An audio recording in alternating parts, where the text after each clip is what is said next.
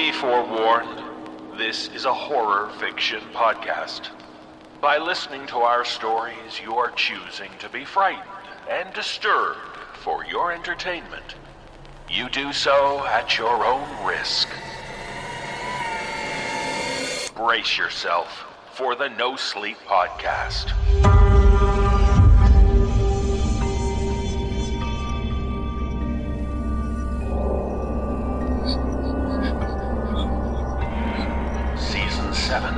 Episode 21 Sisters in the Snow. You are what you eat. Real life horror experience. Cubicle Farm. Stolen Tongues Finale.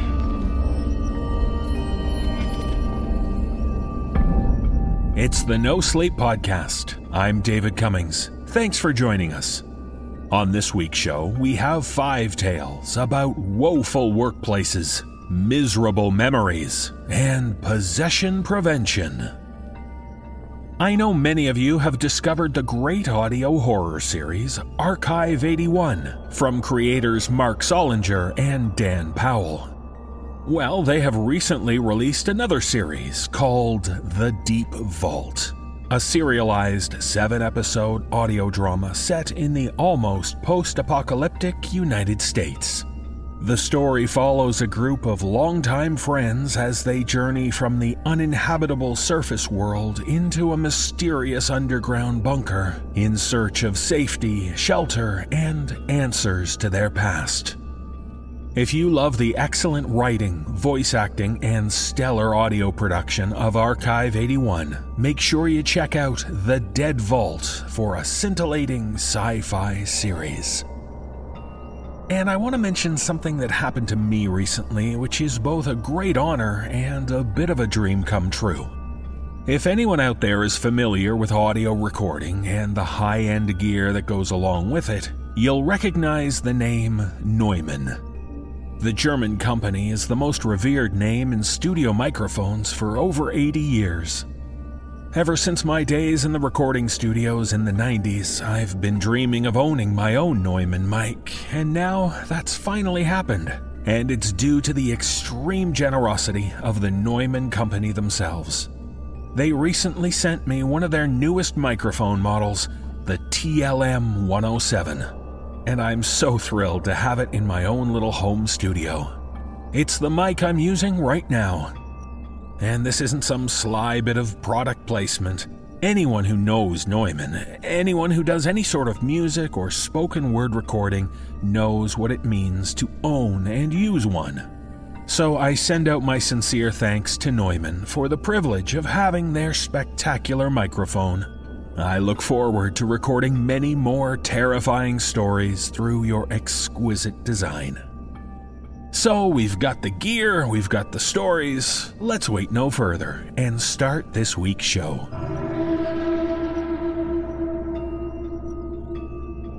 In our first tale, we meet a woman and her grandmother.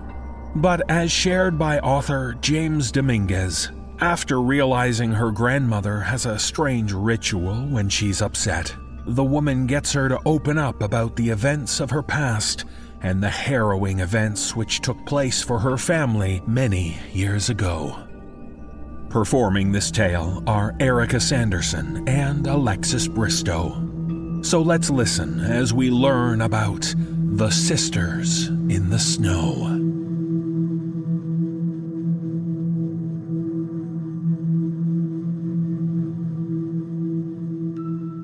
I remember it like it was yesterday, although it was decades ago. My sister and I had been fighting again, like I suspect most sisters do at that age. This fight got more heated than usual. I screamed an obscenity at my sister before turning to storm out of the room, but then my neck suddenly whipped back painfully and I realized she was yanking my hair. In pain and shock, I spun around and slapped her hard across the face. We didn't often get physical, but when we did, we didn't mess around. I don't know where it would have ended up, how far the violence would have escalated, but suddenly there was Nana.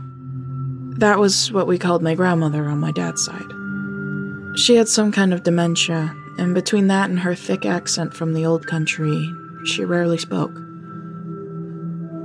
She was a small, pale, brittle ghost that lived on the periphery of my life, hardly making an impression. This day was an exception. Showing sudden fierceness, she interposed herself between me and my sister and looked back and forth at each of us with an expression of fury on her face. She looked hard at my sister's hand, still entangled in my long hair, and then back at her face. My sister sheepishly let go and dropped her hand to her side. Sisters love. Do not do this. Love your sister. Love. Suddenly, the furious mask cracked, slipped, and dissolved into grief. Where moments ago had been an expression of pure anger, there was now nothing but sadness and loss. She clasped her small, wrinkled hands over her mouth, but I could see her pale, grayish brown eyes well with tears. Without another word, she turned and hurried out of the room as quickly as her arthritic legs would take her, while her shoulders quivered with silent sobs. My sister and I stared at each other, struck mute by Nana's double dip of uncharacteristic anger and uncharacteristic sadness. We stood there, stunned and silent, for maybe 20 seconds, and then I turned and ran after her. Predictably, Nana was in the kitchen making tea. While she was generally quiet and stayed out of trouble, her tea making habits were a source of conflict in our household. You see, she could never make one cup. Every time she wanted tea, she would make four cups, then drink only one of them while the other three went cold. My mother was infuriated by the waste. The economy was not in good shape, and my father's job was on the brink of making him redundant. He was hardly paid enough as it was, but if he lost even that meager income, then. well, it was a source of stress for all of us. Looking back, I wonder if that's why my sister and I fought so bitterly a fear of scarcity. Sure enough, Nana was carefully lifting four china teacups down from the cabinet, and as I walked up beside her, she placed them carefully in the center of the four saucers that were already on the kitchen bench. I heard a soft clink as the fourth one was put in place. Nana, stop. Why don't you sit down? I'll make you tea, okay? She turned to look at me when I spoke. Then I saw her eyes had gone vague and dreamy again, as they were most of the time. But then they sharpened, and I could tell she was really seeing me. Why do you fight? She gently placed one of her incredibly soft hands on my cheek. It was cool against my still anger flushed skin. I didn't have an answer for her. Not back then. So I pressed on. Sit down, Nana. Get comfortable. I'll make the tea while you sit and rest. She threw a worried look down at the four neatly lined up cups, and then looked back at me. Her mouth opened, as if to object, but then, with a nod, she shuffled over to the table, pulled out a chair, and sat down. I didn't want to cause any kind of scene, so I quickly and carefully put two of the cups and saucers away while she was distracted. Then I put the kettle on the stove. I rinsed the old leaves out of the pot, replaced them with fresh leaves from the jar, and then moved closer to Nana while I waited for the water to boil. It'll just be a minute.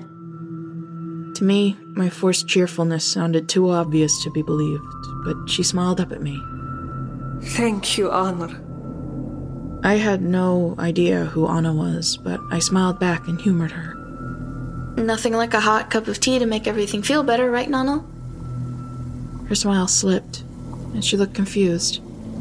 Then I saw recognition in her eyes, followed by sadness. I am sorry, little one. You are not Anna. She is a long time gone.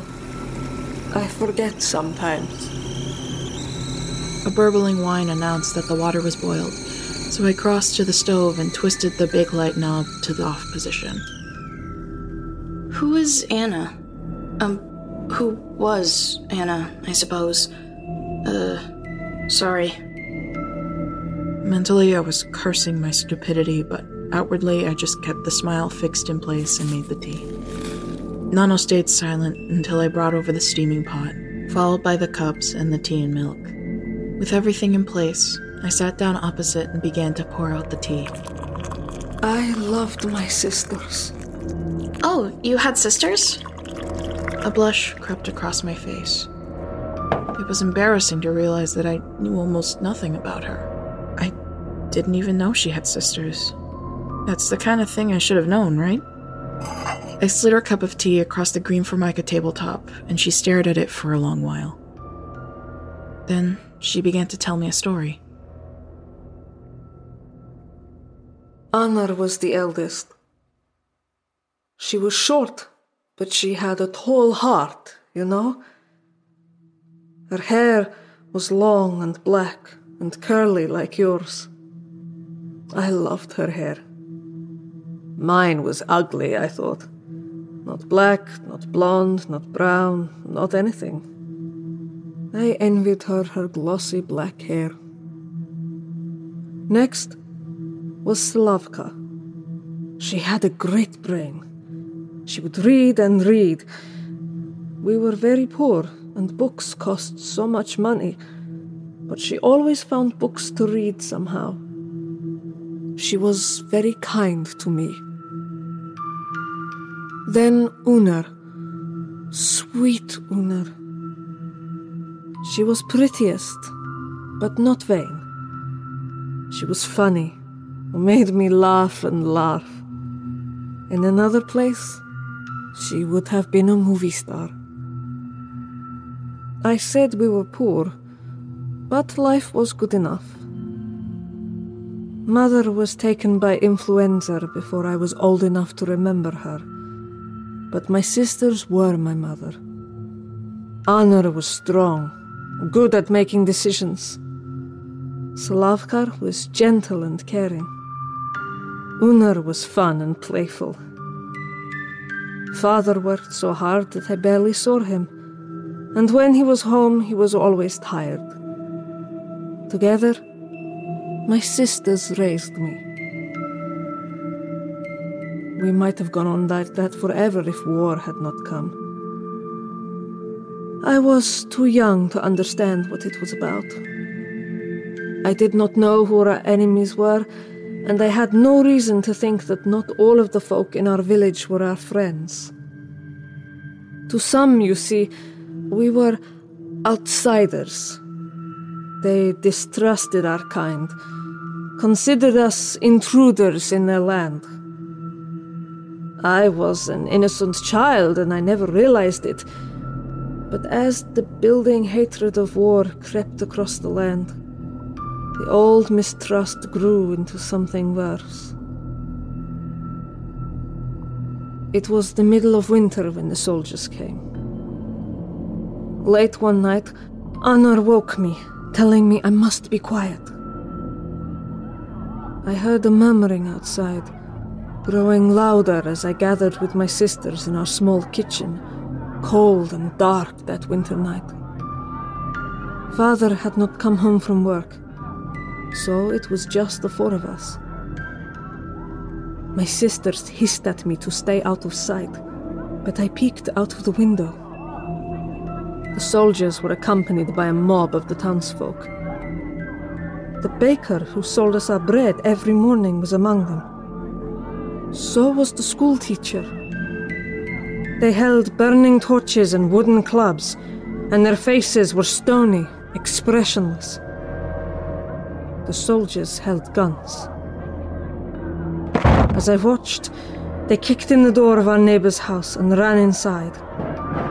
There were shouts and screams, and the sharp pop pop pop of gunshots.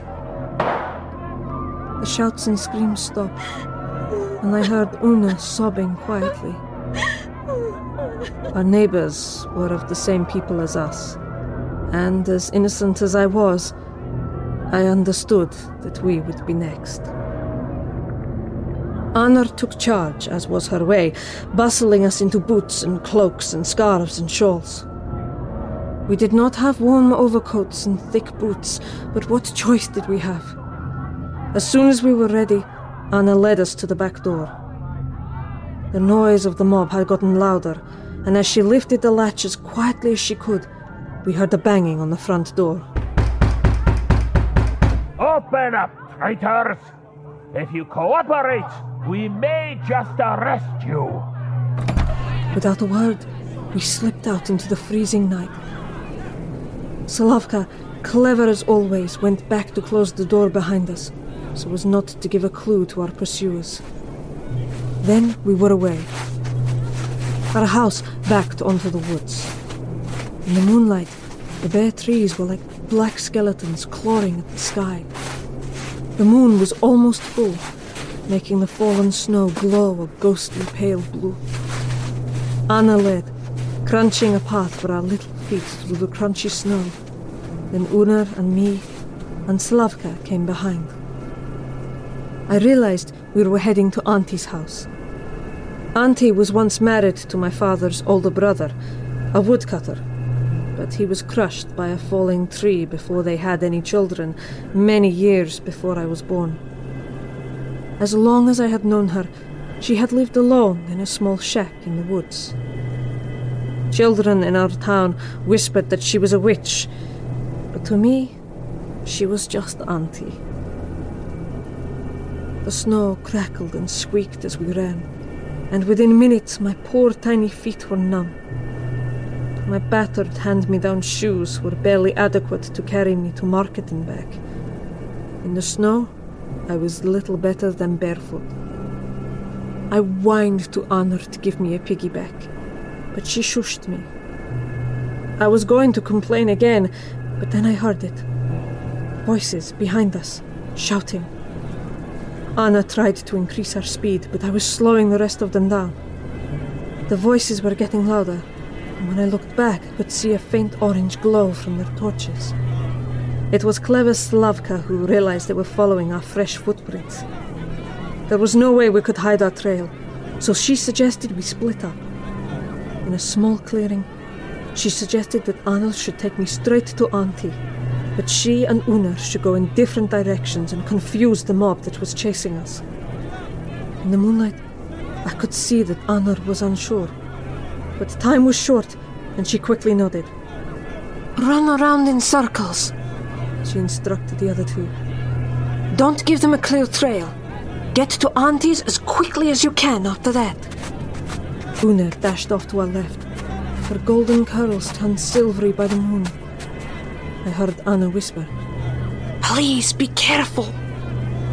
Moments later, Slavka was gone as well, heading right. The cold in my feet could not compare to the icy feeling in my heart as my sisters disappeared into that frosty night. Soon, they were lost to my sight, and the sound of their feet swishing through the snow was swallowed up by the trees. Anna turned to me and asked if I still wanted a piggyback. I nodded enthusiastically, and she knelt down to let me clamber aboard. Then we were away.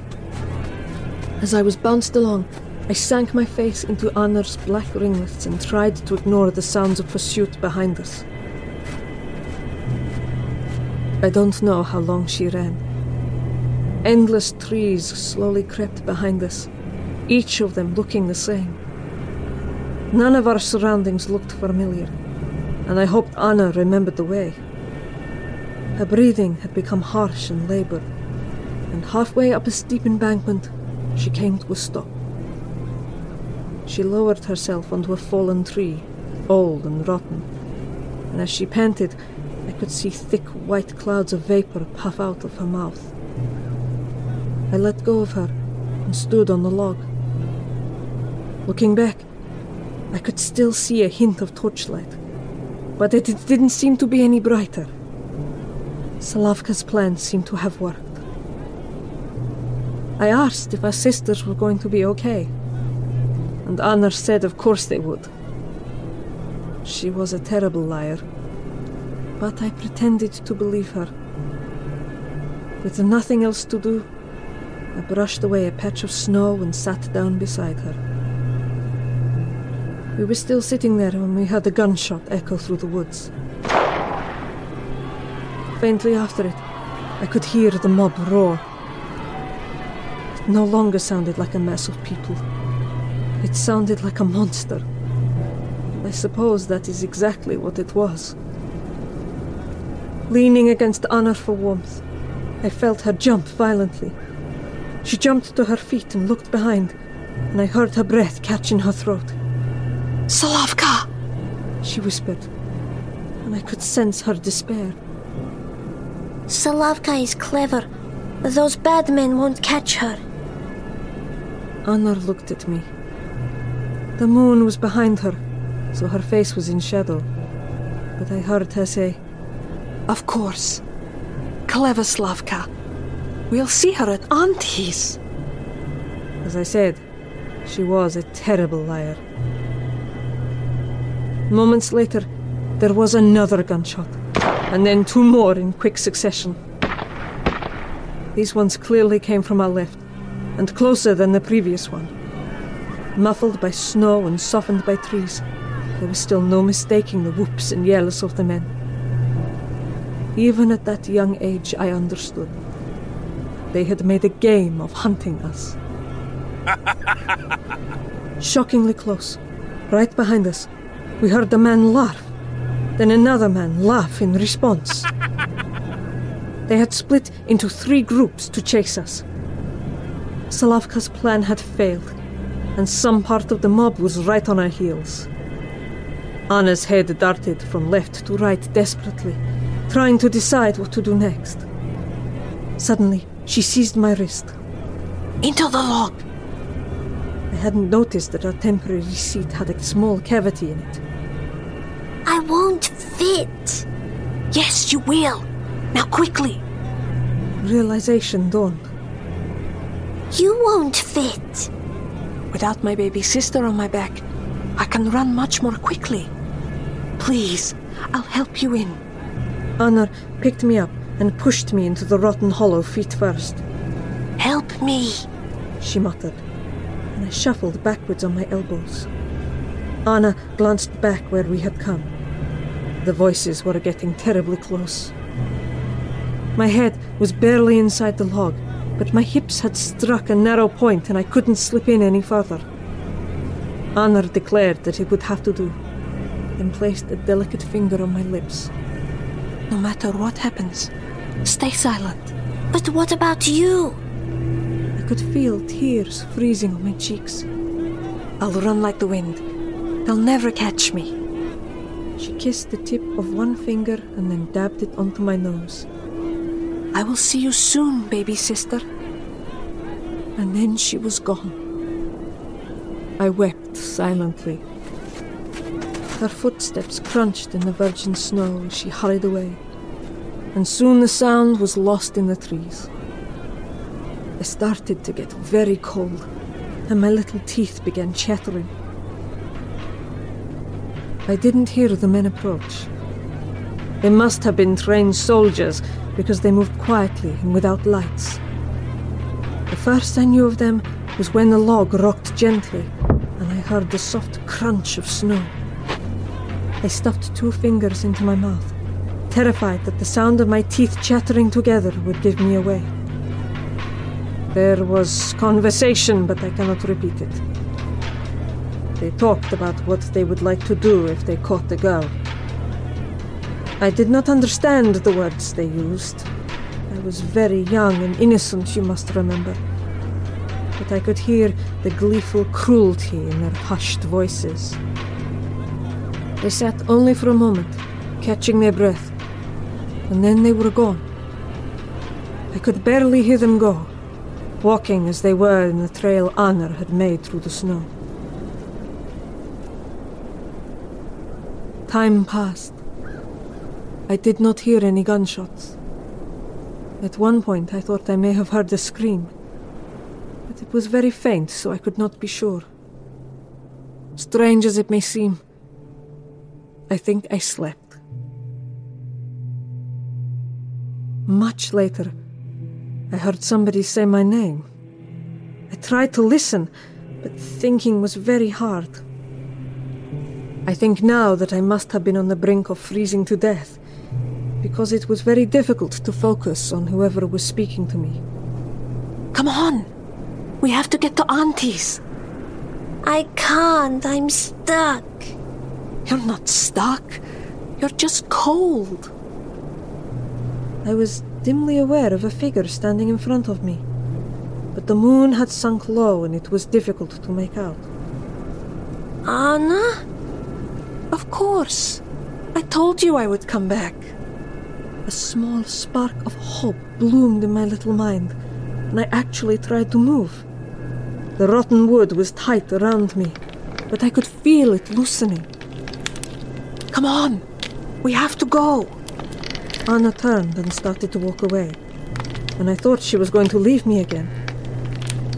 I found my strength then. Wriggling like a worm, I got my arms free, and then it was easy to push the rest of me out. My joints were aching as I stood and looked around. Nobody was there. This way, silly. Anna's soft voice came up from the embankment, and I saw her silhouette. I stumbled through the snow towards her and asked for another piggyback. Not now, little one. You have to use your own feet.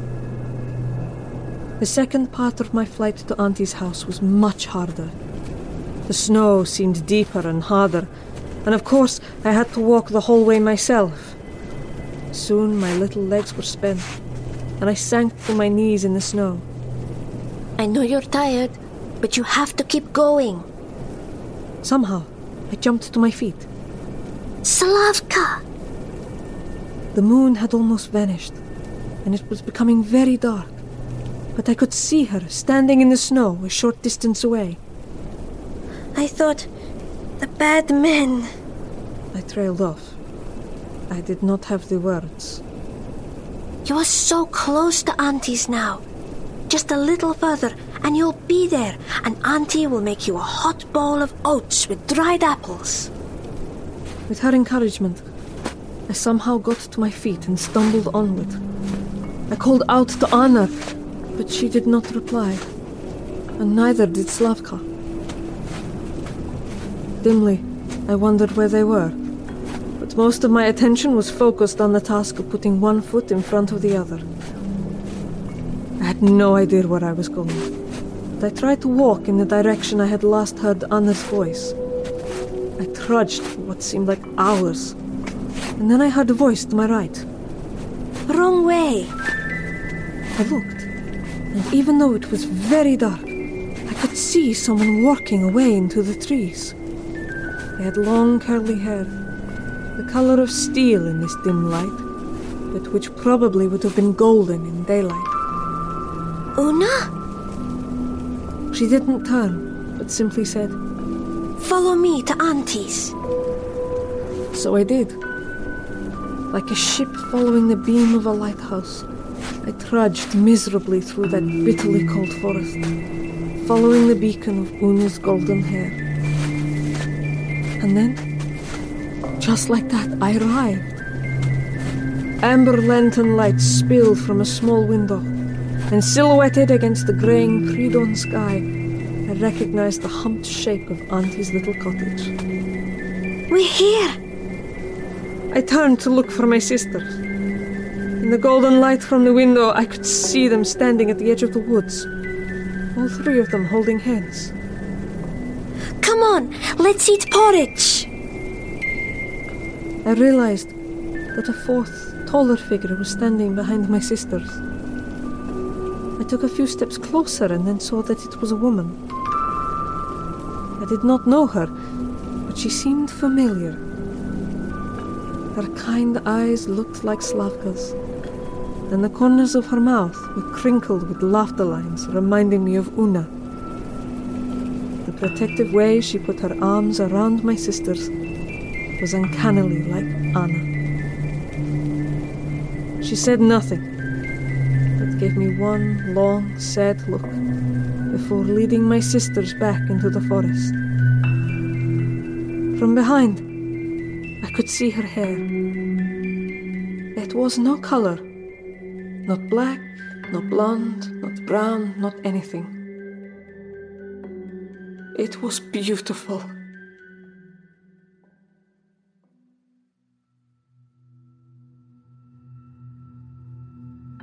Nana went silent, and I realized her story was over. Numbly, I reached for the pot to pour more tea, but found it empty. Without a word, I rose and rinsed out the leaves, then refilled the kettle, put it back on the stove. I stood in silence while it came to the boil, and then made a fresh pot of tea. I placed the tea on the table, then returned to the cabinet. Delicately, I set out three additional clean saucers, then set a cup in each one. Lifting the pot, I filled each cup in turn, and then Nana's, and finally mine. We drank our tea in silence. There was nothing more to say.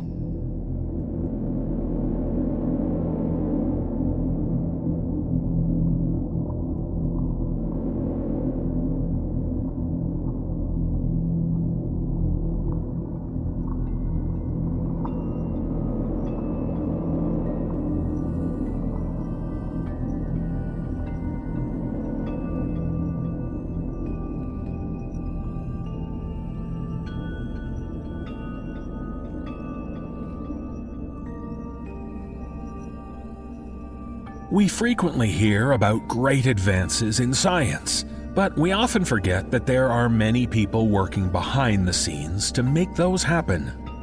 As we learn in this tale from authors Manen Lyset and our own Brandon Boone, one support worker shares what he saw during one fateful round of experiments at the lab where he works and why it won't be considered a success. Performing this tale are Dan Zappula, Addison Peacock, and James Cleveland. So remember that old adage, proven quite true in this case you are what you eat.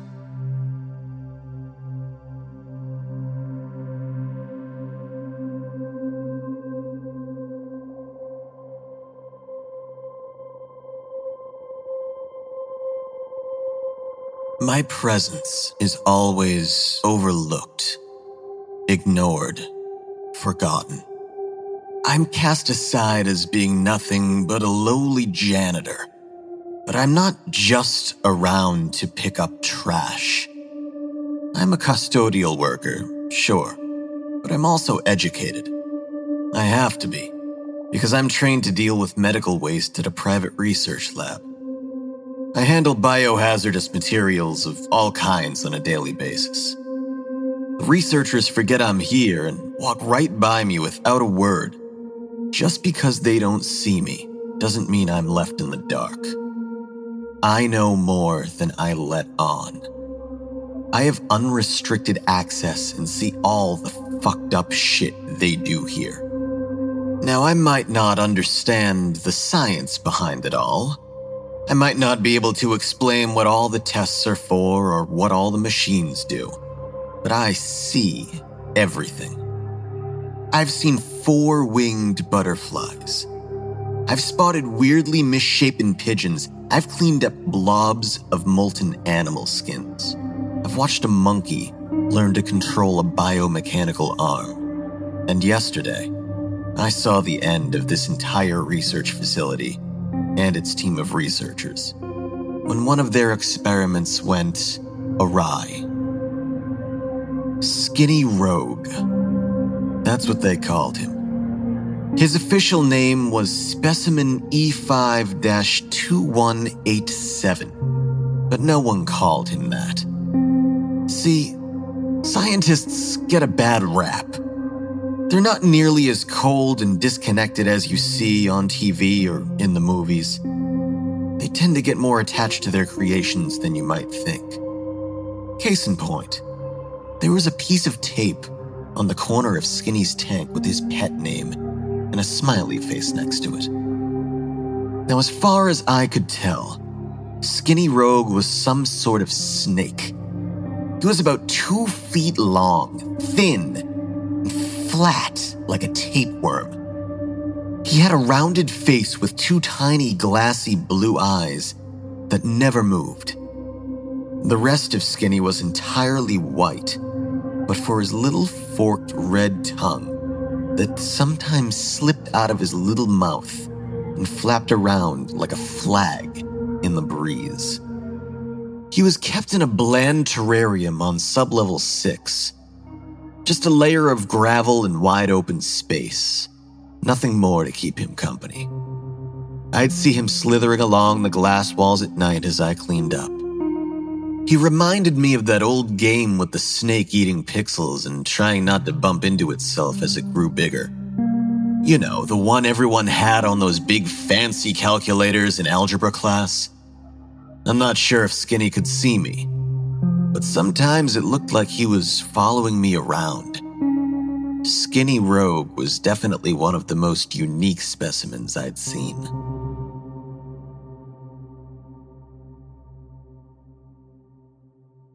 Phase 1 Last week, as I was sweeping the floor, I saw the research team standing around Skinny's tank. Catherine, John, and David.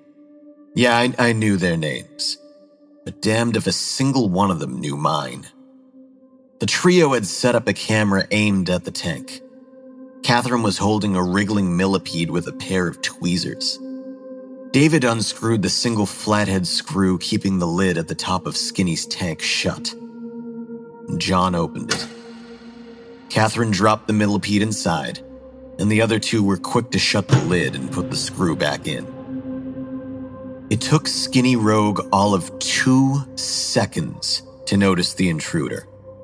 Before the millipede even had time to get its bearings, Skinny was on it.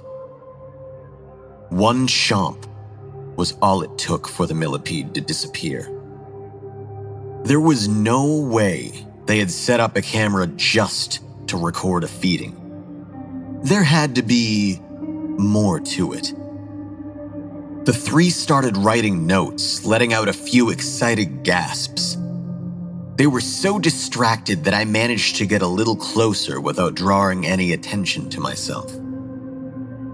So, you know how when a snake eats something big, you can see its shape bulging out of its form? Well, I could see the millipede inside of Skinny. Not just a rounded shape where it had settled in Skinny's stomach, but each and every little leg branching out from under the pale white flesh. That's not what bothered me, though. What bothered me was how the legs were spreading out all along Skinny's length, spacing themselves evenly to accommodate the creature a good 10 times longer than the millipede. And then, when the legs finally settled in place, they moved. Skinny Rogue ceased slithering and started skittering instead. The trio of scientists exchanged high fives, congratulations, whoops, and cheers.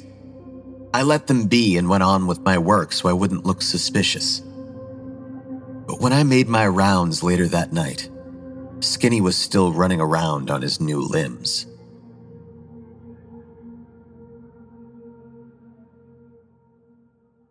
Phase 2 In the days following Skinny's transformation, I noticed the little guy filling out a bit. It was like he'd been a balloon and someone had finally inflated him. I wasn't around for any of the other feedings, but I assumed they kept up their steady supply of millipedes, because the millipede storage tank yeah, we actually had one of those was emptying out, and fast. Catherine and David came in just as I was emptying the trash bin. He's ready. Let's give him a scorpion tonight. David looked hesitant. You sure you don't want to wait a few days? Catherine shook her head. He plateaued as of 7 o'clock this morning. It's time. All right, all right. You know what you're doing. Catherine smiled brightly and gave him a playful jab on the arm. Oh, how I wished she would interact with me like that. Out of everyone at the facility, Catherine was the only one to acknowledge me. But even then, it was hardly more than a courteous smile when we were alone in the lab. It's more of a pitying look, really. One that meant, sorry you had to pick up monkey viscera again. In the evening, I made it a point to stay close to the lab, hoping to watch the show I wanted to see what would happen with Skinny. Morbid fascination, really. Around 6 p.m., David disappeared into the insect storage room. John and Catherine entered the lab and set up the camera. This is when I coincidentally wandered to clean up the medical waste. It wasn't long before David returned with a scorpion in a small plastic box. John unscrewed the lid to Skinny's tank and looked to David as though waiting for approval. David nodded, and John opened the tank. The scorpion was none too happy with its tumble into the tank, and as soon as it landed, its tail reared up and readied for attack. It stepped side to side, snapping its pincers aggressively. John screwed the lid quickly as Skinny made his approach. Skinny snapped his mouth towards the scorpion, but the bug was ready for a fight. It clipped Skinny. A bead of sweat rolled down the side of David's face. He's not ready for this. He reached for the lid, but Catherine stopped him. Just wait. Skinny Rogue skittered around the scorpion, his little tongue flicking back and forth as though to mock his prey. John looked tense, and David, well, he was a nervous wreck. Out of the three, Catherine was the only one to remain calm as Skinny orbited around the insect. And once he formed a near perfect circle, he violently snapped inward and coiled around the scorpion from all sides. There was a crunching sound, followed by a gush. It happened so quickly that the scorpion hadn't even time to react. Skinny scooped up the shattered remains in one gulp. The bulge in his stomach quickly flattened, but nothing happened. It needs to be alive. Get another one, smaller this time. I quickly looked away as David rushed past me, and I pretended I hadn't been watching. But even if they looked right at me, I don't think they would have seen me. I was invisible. I resumed my work while David fetched another scorpion. Once he came back and they had their backs turned, I stopped and watched round two. The scorpion went in. The lid was closed and screwed shut. Skinny Rogue unhinged his jaw and slurped the smaller scorpion down in one shot. Impressive. I could see the creature's outline in Skinny's body. Its tail seemed to dissect from the rest of it and extended its way down Skinny's tubular shape like sausage meat being stuffed into a goat's intestines. The scorpion's tail became Skinny's tail. His small, weak scales thickened and hardened like an exoskeleton. Still white, but stronger. Skinny pitter pattered around the terrarium, knocking the sharp tip of the tail against the glass, as though testing it for weakness. John, David, and Catherine were elated.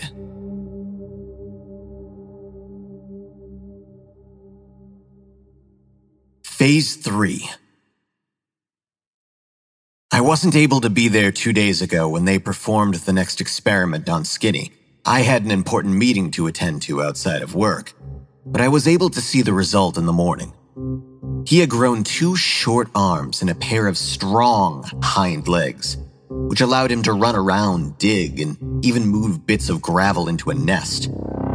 A rat, I thought, as I examined his now plump midsection. Skinny Rogue wasn't so skinny anymore.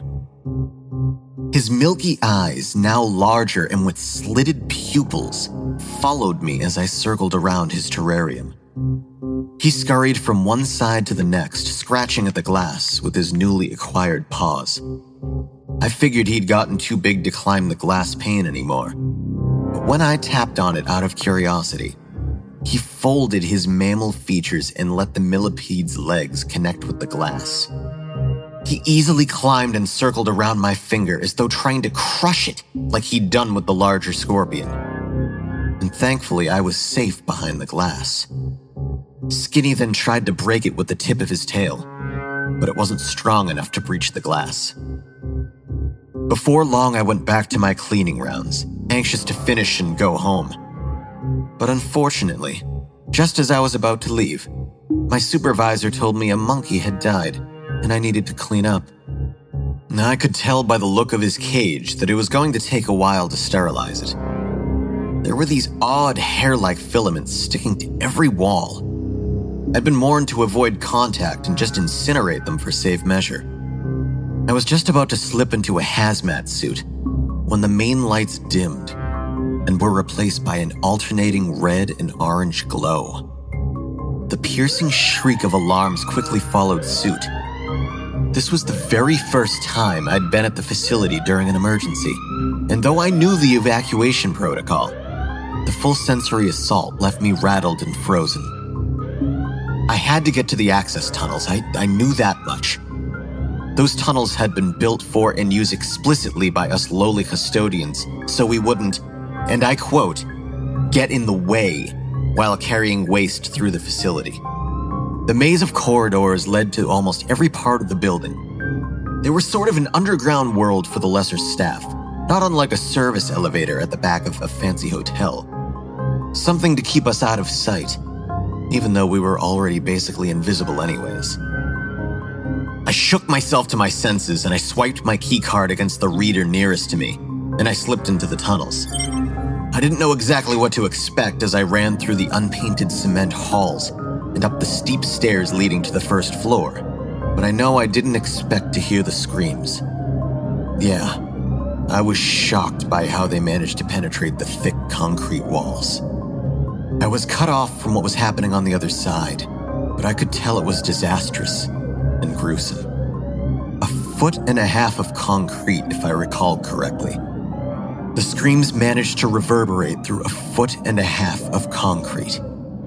I could only imagine the horrors that could make men and women scream loud enough to manage that.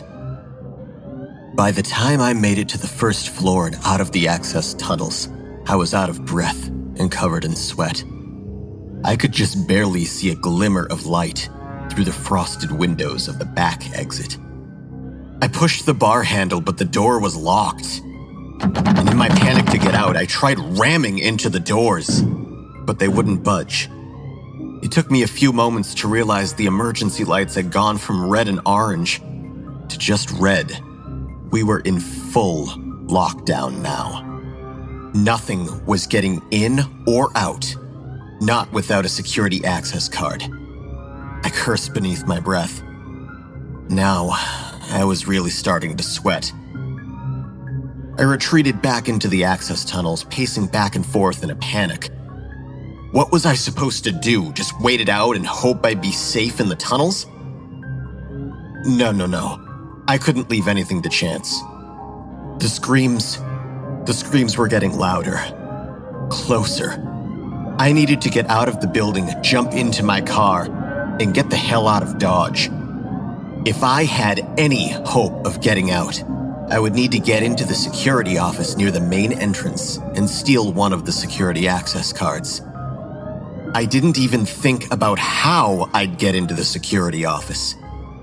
If I had the access card necessary to get in, I'd just as easily be able to leave through the back door. Of course, my flawed, panic stricken logic could have gotten me killed. Fortunately, when reaching the security office, I found its door wide open and its occupant missing. I jumped inside and closed the door behind me so no one or nothing would sneak up on me while I had my back turned.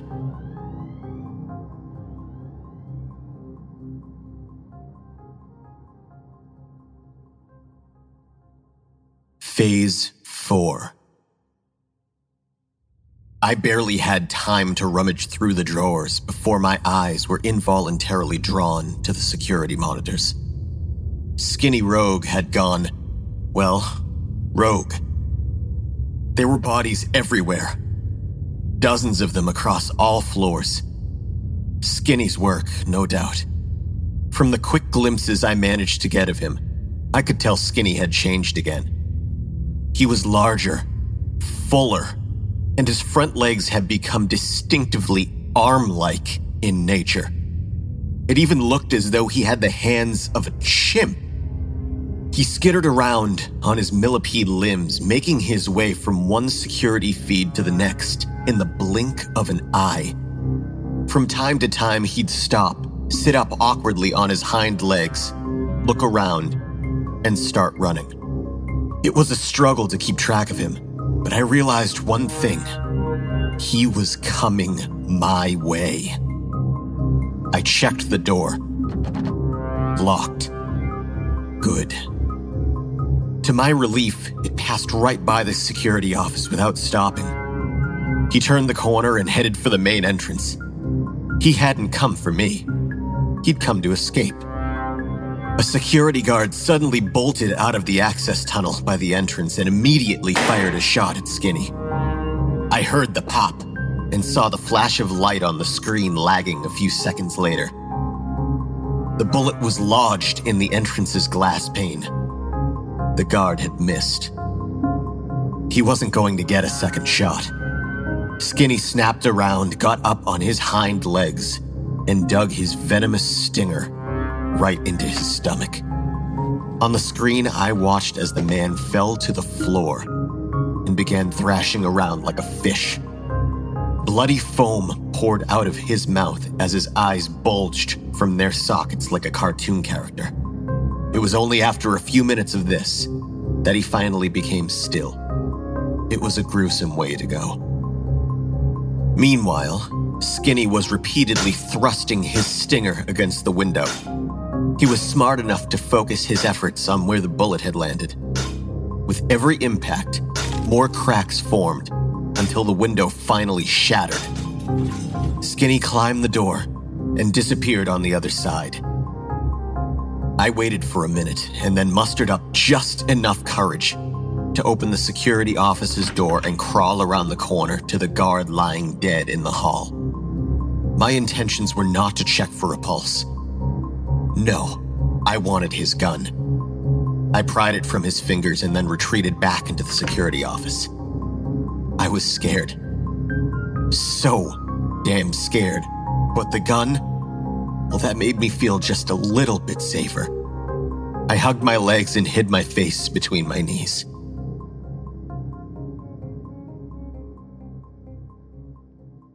Phase 5. As I sat there in terror, I could hear dogs barking wildly. We had several posted around the perimeter to keep people out, but it never occurred to me that they'd ever be needed to keep something in. I hoped they had managed to stop Skinny, but I had no way of knowing what was going on out there.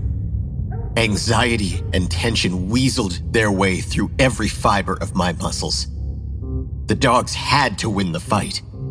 Who knew what would happen if Skinny managed to eat one? See, Skinny hadn't eaten any of the researchers, and I had a hunch it was because they were too big for him. Dogs, on the other hand, well, they were a good stepping stone. The barks turned into whines.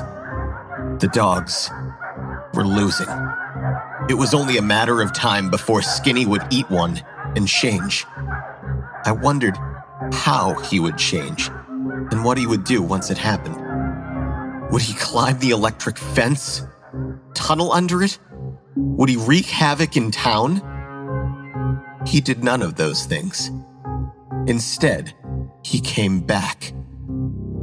I'm not sure why he did. I'm not sure what he wanted. Maybe he couldn't find a way out, so he wanted to investigate the facility. Maybe he wanted to take a nap in his cage. Damned if I know. I just recall looking up and seeing him break through the doors with ease. He was bigger, much bigger, and his mouth had elongated into a snout. A few tufts of fur peeked out from in between his plated skin. He was grotesque. He approached the security guard, licked his cheek with that forked tongue of his, and then swallowed him whole. He needed a live victim for it to work, I recalled.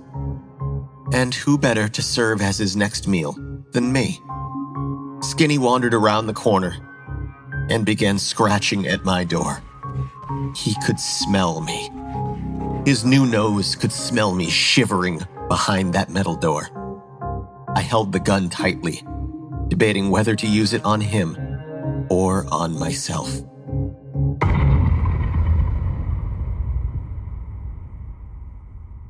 Phase 6 Skinny stopped. I opened my eyes and turned my attention to the security monitors. Catherine was standing at the end of the hall. Why the hell hadn't she stayed hidden wherever she'd been holed up? Why was she chasing danger? Skinny recoiled and slowly backed away, never breaking eye contact with her. His tail arched over his head as he pointed his stinger at her. Rogue? Honey? As she passed the security office, I was compelled to open the door and pull her into safety. Maybe I could be a hero. Her hero. But I didn't. Didn't even unlock the door. I couldn't take the risk. Skinny was just so fast. I just watched.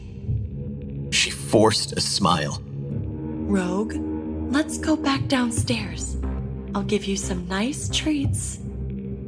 I could hear stress in her voice. This was the first time I had ever seen her confidence waver. Skinny's brand new canine like jaw came unhinged and widened as the two turned the corner. He was going to eat her. I was sure of it. I couldn't let it happen. I couldn't let him take Catherine. Anyone but Catherine. I held the door handle hesitantly, but I finally lunged out of the security office, clutching that gun tightly between my fingers. But I was too late. I rounded the corner just in time to see Skinny dart towards Catherine. Rogue, no! She screamed as it happened, but the scream was snuffed out so suddenly and abruptly that it seemed like someone had muted the TV. Skinny sat up on his hind legs and swallowed. Her shape slid down his long torso and settled near the bottom. I waited in shock. I was too late. Too freaking late. Skinny's body it didn't seem to change. Even though he'd eaten Catherine alive, nothing happened. The bulge in his stomach slowly disappeared as though Catherine was dissolving. Maybe Skinny couldn't evolve any further? And then he turned towards me. His little blue serpentine eyes scanned me from head to toe. His mouth spread wide open, his pointed fangs glistening like knives. Everything became blurry as tears welled in my eyes. This was it. This was how I was going to die. He was going to eat me. Skinny suddenly let out a shriek. Not of, of anger, but of fear. Why? The voice was neither distinctively male nor female. He looked itself over, a clear terror in its beady little eyes. Why? I didn't answer. I don't think I, I could have made a sound even if I wanted to. My mouth had gone dry and my throat had tightened to the diameter of a straw. Skinny shrieked again, his longer legs buckling, and his shorter millipede limbs pushed him slowly towards me as I stood there as still as a statue. I thought he was coming for me, but couldn't get myself to budge or look at anything but my own two feet. And then I felt his shadow on me. I closed my eyes tightly, terrified my final moments were going to be spent on the slip and slide to hell. But I was wrong. Skinny wasn't coming for me. Skinny's stinger nudged the gun towards him, and he took it in his chimpanzee hand. I, I hadn't even realized I dropped it. No, no, no, no, no. I looked up slowly, only to see Skinny lowering his head closer to his hands. He brought the barrel of the gun to his temple and fired. I heard a splat and a thunk as he fell dead. It was over. I was safe.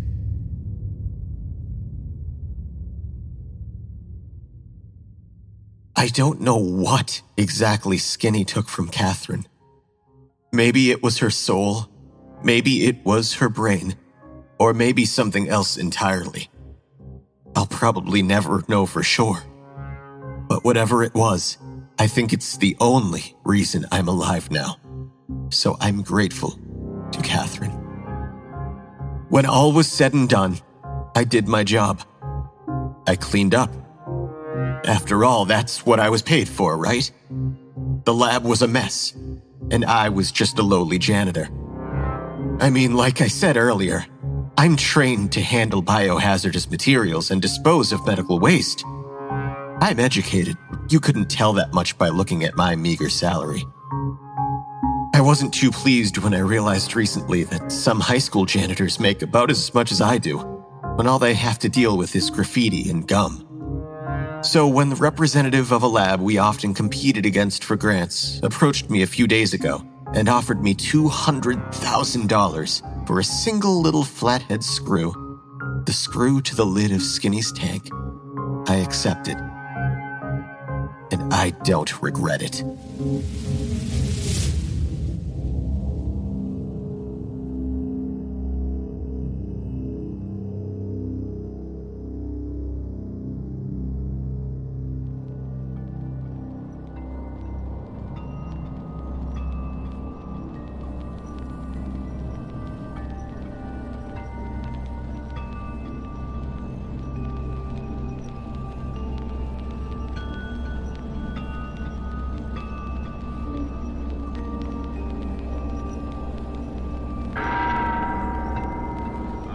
Concludes our nocturnal presentation. Now it's time to drift off into your own nightmares. If you would like to find out how you can hear the full length versions of our audio program, please visit the NoSleepPodcast.com to learn about our Season Pass program. 25 episodes, each over two hours long, and three exclusive bonus episodes, all for only $19.99. On behalf of everyone at the No Sleep Podcast, we thank you for listening. Join us again next week. We'll have more stories for you and whatever that is standing right behind you.